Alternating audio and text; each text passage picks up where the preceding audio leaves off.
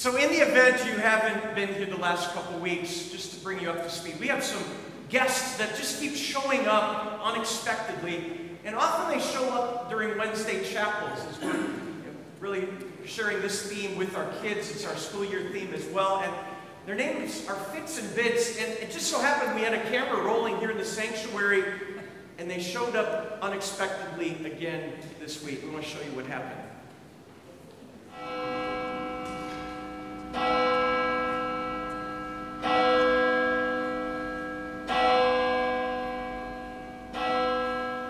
Wait a minute. I think this got left out after chapel on Wednesday. And I bet they're going to need it on Sunday for communion. You know what? I'm going to be a nice guy. I'm going to go ahead and put it back in place because that's what I do. Anybody else hearing that? Stop, stop, stop! What are you doing? You are not supposed to touch this. You, you scrawny little man, sit, sit with your little puny muscles and beautiful hair. Very nice. Oh, it is very nice. Yes. I am Fitz, and he is Bits. No, no, no, no, no. I am Beats and he is Beats. I'm sorry. Okay, so we are here to build You up. Now, scrawny man, leave it to the ministry professionals. Yes, the professional with the big muscles. Yes, it is what we do. We are the church workers. You only hurt yourself. Yes, you, you're the very skinny and scrawny with, with nice, very nice hair. Yes, yes, but we do this. Ah, yes, yes. Ah, okay, just, just watch. Do not do. it's Just awkward. watch with your pretty hair. hmm. Well, I guess they don't need me anymore. Hmm. How do we do this? I do not know.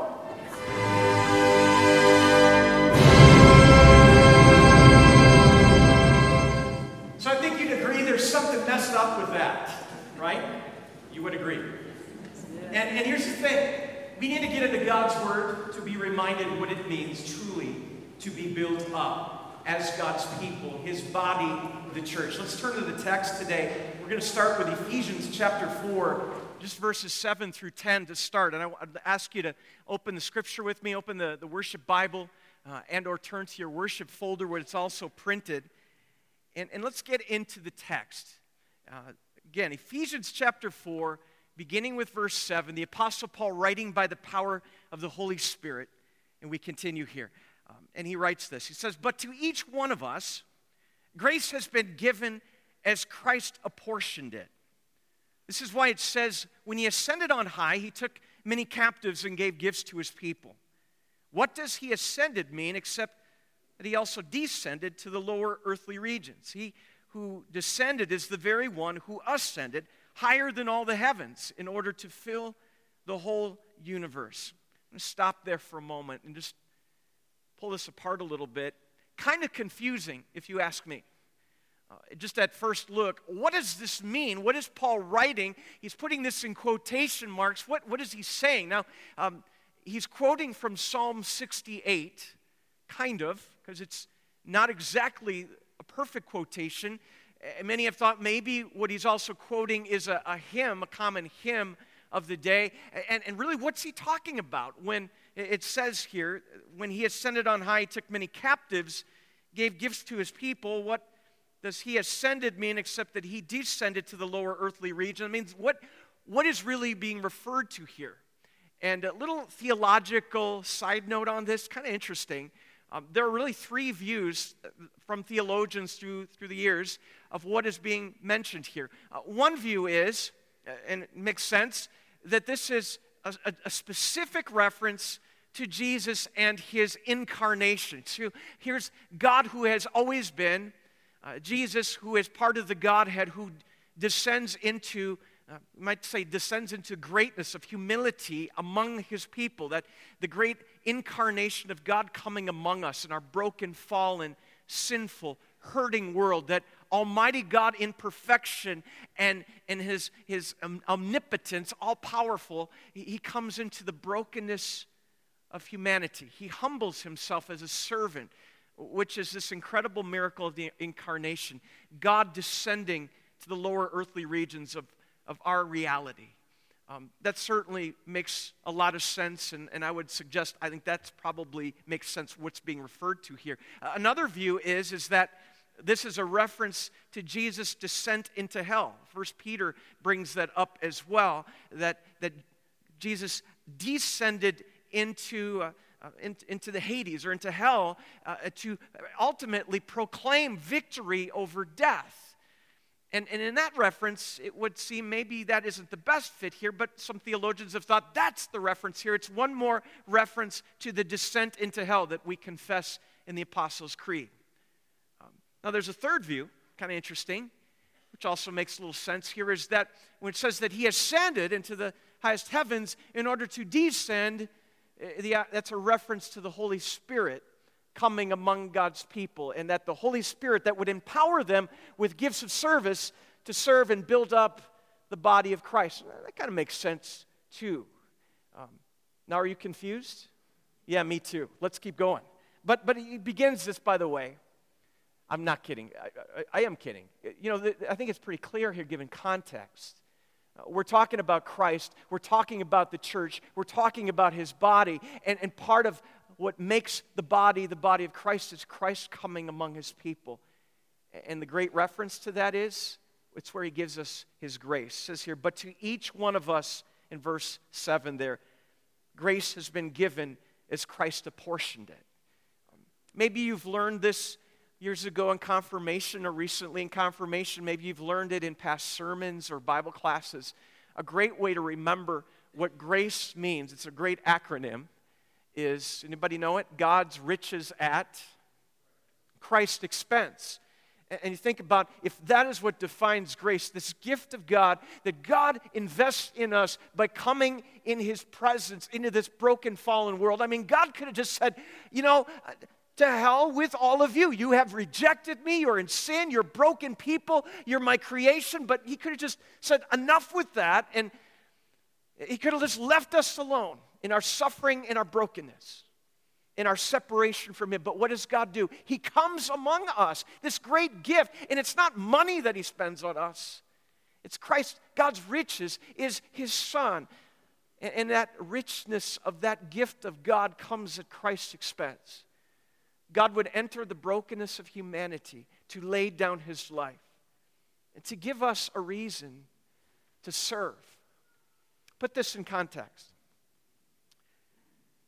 You've maybe heard me share this, one of my favorite stories. remember reading it years ago. I've shared it in Bible classes, I've shared it in messages. It's the story of a, a man from Europe, from, from England, comes to the United States during the days of the gold rush.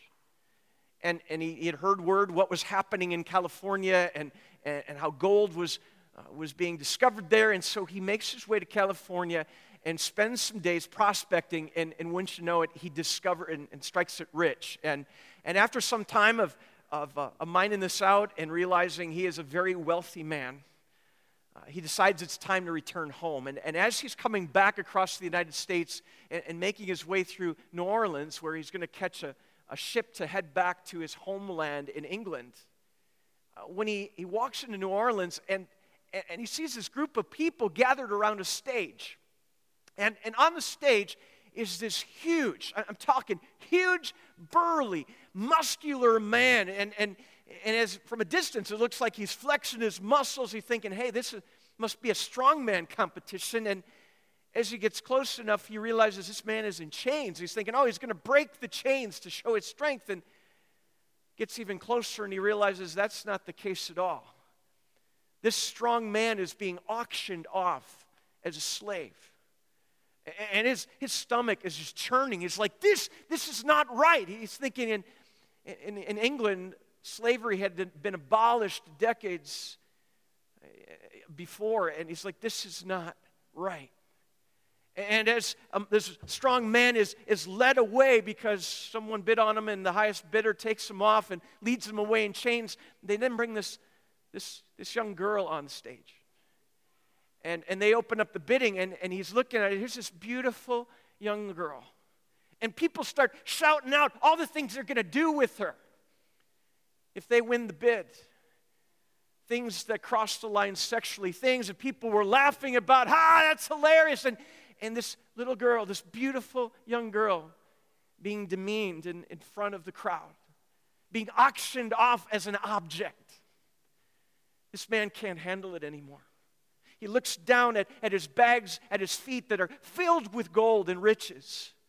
And he raises his hand and, and he bids this price. And everybody turns to look back and I'm like, Are you crazy? Who would pay that much? He's like, She's worth it, and I'm taking her. And they're like, You're crazy to spend that much. He can't be worth that much. And he walks forward, he shows them the money in gold.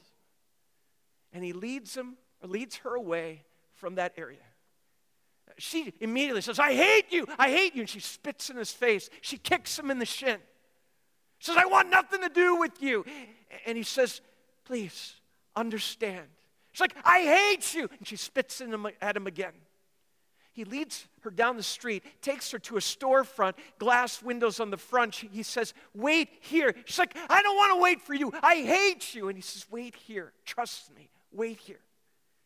He walks up the stairs, goes inside the storefront. She watches through the glass as an argument ensues with someone behind a counter. The man lifts up another bag, plops it on the counter, and, and this exchange of, of more arguing happens. And it's there that finally a piece of paper is signed between the two of them. The, the man comes out and, and says to the girl as he presents her the piece of paper, she's like, Don't mock me. I don't, I don't like you. I hate you. And, and, and she tries to get away. And he says, Wait. And he presents her this piece of paper. And he says, I've purchased your freedom. You are free to go. She's like, I hate you. Don't mock me. He says, No, you are free. You are no longer a slave.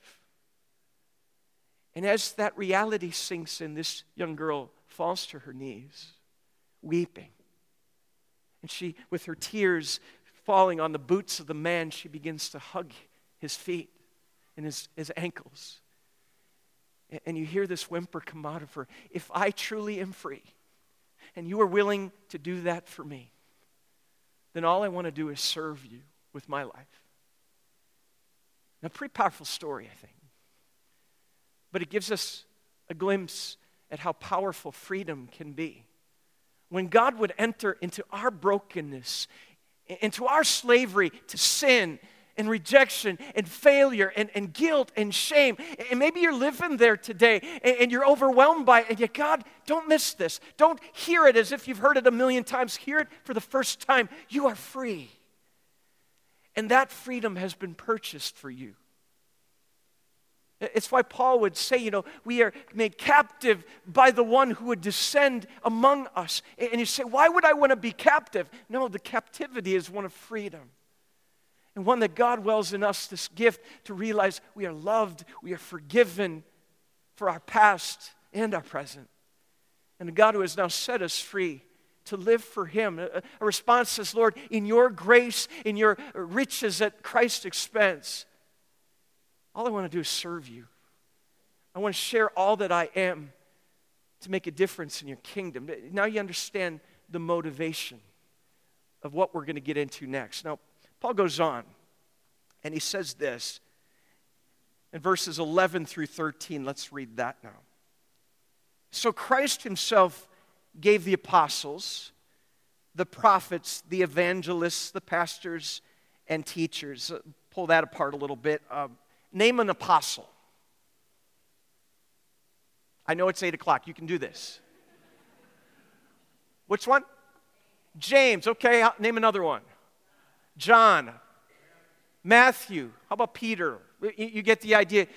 The original disciples, Jesus called them, and, and uh, he had established these apostles. And in the early church, they recognized even to fill Judas's place. They, they made it very clear the requirements that, that uh, an apostle would need to be one who was there from the very beginning, uh, whom Jesus called directly and, and, and had become you know, a leader. And the apostles, Paul then later becomes an apostle by way of his direct calling from Jesus. Um, one might say abnormally, because he wasn't there from the beginning. He was one who was persecuting the church and yet is called an apostle in, in, in that way. Um, here you have him being mentioning the apostles chosen by Jesus, leaders in the church, undisputed. Of course, God is going to work through them, all right? And then you've got what else? You've got apostles, you've got prophets. May remember in the Old Testament prophets that were established by God as a mouthpiece to declare the truth of God. Often those, those truths were t- a calling to repentance when God's people uh, would reject God's ways, and a prophet would speak truth and, and turn God's people to turn in, in repentance back to Him. Uh, these prophets as a mouthpiece for God, and understandingly named there that here is, as God who has established prophets as well as apostles. And and then he goes on and he says, evangelists. What are evangelists? People that spread the good news, right? People who call people to faith. Now, are we all called to share the good news of Jesus? Absolutely. But there's very clear uh, in Scripture that some have a, gift for evangelism, and, and, evangelists are those who have that ability to share the faith in, in powerful ways that the Spirit works through them. It's not by their power, but they have a gift for that. And and Paul mentions evangelists. And then he says, pastors. Who's your favorite pastor? Pastor Steve. I get it. Yeah. That's what they said last night, too, by the way. No. And you're my favorite pastor, too, just so you know. Yeah, absolutely. You know, but your favorite, or you think of, you know, a pastor in your lifetime that just made the biggest impact in your life. You know, what a gift a pastor can be. Literally, an under shepherd under the shepherd, the good shepherd of Jesus, a, ministry of service there. Uh, but also, then, you get into teachers. And, and, and in our ministry here, the, the teachers that are such a blessing through our school ministry uh, in, in, in, profound ways, and those that are in the, the teaching uh, calling among us here at St. John is, is just an amazing blessing that God is using. And, and can you imagine now, just if we stop there and we say, Isn't it great how amazing our church is and this dream team of pastors and teachers, people called to the ministry that do the work of ministry? And that is why our church is what it is. Hmm. Is that true? I watched a few football games yesterday. You know, some of them went better than others. But if you've ever watched a football game, you know this that what if only one person or two people on a team play? And the rest of them stand there and say, Wow, you're really good. How's that game going to go? You see, the team will lose every time. And, and that is what God establishes us for us is if you want to get technical, eh, you want to know who's really in ministry, in St. John or at St. John as a community of faith, if you want to talk and get technical and theological, who truly is in ministry today, it's actually not us. It's someone else. Because he goes on and he says this. So Christ himself gave apostles, prophets, evangelists, pastors, teachers to equip his people for works of service. Who are his people? The church, God's people, to equip God's people, literally his saints, because saints aren't just in heaven or established by some church body to be saint. No, biblically, God's believing people in Jesus, by nature of their calling in Christ, are saints of God. God has equipped the saints of God, as it says here, for works of service, also can be translated literally for ministry. And our calling in ministry is to equip you for ministry. Do you see how that works? In other words, it's, it's not about walking in and say, No, you can't do that. That's our job. No, wait a minute. Do you imagine if everything that happened in a church was up for the pastor to do personally? Where would we be? We'd all be standing there saying, Man, this is not going well, right? And, and, and just like, I think about this. It, you know, it's not about us. It's about us, right? Or it's not about me and Pastor Mark saying, I love our church because it's my, no, it's, it's our church. It's, it's about together in ministry. My job is to equip you. Pastor Steve is to equip you for works of service, ministry, as, as Paul says it here. And why? So that the body of Christ may be built up until we all reach unity in the faith and in the knowledge of the Son of God and become mature, attaining to the whole measure of the fullness of Christ. There's a lot riding on this, isn't there? That the body of Christ might be built up, that, that we might experience unity of faith and, and this maturity of faith. That maturity is not just saying, well, that's my church, I go there for an hour on Sunday. I like it. No, being part of the church is engaging, being part of ministry, being equipped to say, Lord, how have you wired me? How am I gifted to serve? How am I been given an opportunity to make a difference for eternity? Very different than we see in the gospel reading, where we have this, which this, man, this rich man, he's got so much. I mean, and, and, and what is his motivation? You see the word show up again and again. I, I, I. This is what I'll do for me. This is what I'm going to do. I'm going to build bigger barns and bigger investments so that I can be more wealthy and so that I can retire early, drink, eat, and be merry. It's the American dream, folks, right? And Jesus says, You fool. You fool because we've missed it. If we think this life is all about the I, we've missed it.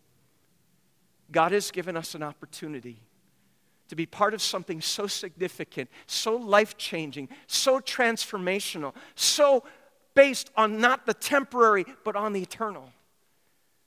Based in our calling God's riches at Christ's expense that helps us to see it's by His gift that I've been given this life. All that I have, my abilities, my talents, my time, even my treasures, to make an eternal difference for the kingdom. Think about how that plays out around here. Last weekend, we were given thanks for a birthday among us. Many of you know Bempy Mesh, and, and how Bempy, if you've ever received a call on your birthday, Raise your hand if you have. I love that. You've received that from Bempy, most, most likely. She has a heart to do that and has picked that up years ago and continues to make those calls faithfully. There's a lot of people in this church, and you think about how many calls she makes every day and every week and does so faithfully, not because she wants credit for it, not because she wants glory, but rather because she loves her Savior, and it's an opportunity to share her Savior's love and to build up the body of Christ. Um, just recently, and they are going to be mad I'm bringing this up, Henry and Marilyn Meyer approached Pastor Steve and I and said, Hey, we, we have a heart uh, for our homebound folks and wondering if we could get involved in visitation. And we're like, Are you kidding? This would be amazing. And what a team to go and visit and share. Just recently, Jim Schwark, uh, one of our elders, just stepped up and said, Hey, I want to visit as well. And uh, Jim had, had emailed us this week. He'd made a visit to one of our dear people, and he says, you know, and he shared just how that visit went. And he says, you know, I went there to share Jesus, and I found out I went home and realized I was the one that was blessed. That's what happens when we tap into just a holy desire to serve. How God has wired us up. I talked to someone else this week, and, and, and they and their family have gone through transitions with, with her father, and, and, and just she shared with me just her heart for those who are seniors and going through difficult times. She's like, you know, just the, the ministry involved in that. That's God working in our lives. Think about the people who gather every week in a little room on our campus and they count the money from the weekend. I, I love calling them, those are the people that really count, right? Literally, it's, it's a joke, right? But, but it's true. I mean, it's a thankless job and yet an important job, and, and there's a fellowship that goes with that as well. And maybe you notice that there's an opportunity to get involved in that currently that's being listed in the connection. Uh, maybe that's your heart, or you love finance, or you, you say, I, I, am a leader, I've been equipped this way. You know, I love what Paul says elsewhere. Romans chapter 12, verses 3 to 8, here's what it says For by the grace given me, I say to every one of you, do not think of yourself more highly than you ought but rather think of yourself with sober judgment in accordance with the faith God has distributed to each of you. And I'm going to read on, but just that, that reminder don't, it's not that we step forward to serve so that we can get credit and say, How wonderful am I? Just like if a pastor says, How wonderful am I? You know what? It's going to be our shipwreck. And so it goes in ministry. It's not about us, it's not about saying, I did this or I did that. Rather, it's getting out of the way so that the great I am can have his way in and through us as his people, as he's intended, as he's wired us and given us gifts. And Paul goes on, he says, For just as each of us has one body with many members, and these members do not all have the same function. So in Christ, we, though many, form one body, and each member belongs to all the others. We have different gifts according to the grace given to each of us. If your gift is, is preaching, then preach in, in accordance with your faith. If it's serving, then serve. If it's teaching, then teach. If it is to encourage, then give encouragement. If it's giving, then give generously. If it's to lead, do it diligently. If it's to show mercy, do it cheerfully. How has God wired you? Maybe it's with a love of kids and, and, getting involved in children's ministry. Maybe it's a love of compassion for those who are homeless or going through difficult times. And God has wired you. And meanwhile, this week we got a, a team going to serve at St. Paul in Pontiac and make a difference there. Or maybe it's Family of God in Detroit to get involved, to connect with that holy heartburn that God has given you. Maybe you've been driving by for weeks wondering who's going to pull those weeds in front of the front sign and plant flowers. Have any of you thought that? Bam, you're in charge, right? My point is, is don't wait for somebody else. As the church being the body of Christ, how do we build the body of Christ up? It's stepping forward to serve a gift according to how we've been given, in answer to his calling over our life. And, and it's not about the I, it's about the I am living out through us. Let, let's pray. Let's ask God's leading in that. Lord Jesus, we praise you for being your body, your church, built up as each of us are equipped in works of service, literally, Lord, in ministry together, to be in ministry, not just professionally in ministry, but all of us being by way of calling, even better than being professional, Lord, we are called to be in ministry together. That the church, that the body of Christ might be built up, that we might reach maturity of faith. Lord, may these be days where your spirit is moving among us, where more and more we step forward to make an eternal difference together, serving not just on our campus, but in our community, in our neighborhoods, and in our world today. Lord, use us powerfully to build each other up, but ultimately to build your kingdom up into the world. That, Lord Jesus, your message of hope and salvation would be shared more and more. Use us powerfully. We praise you for all the ways you're making that impact among us. May it be so more and more by your power and in your name because of your grace in Jesus. Amen.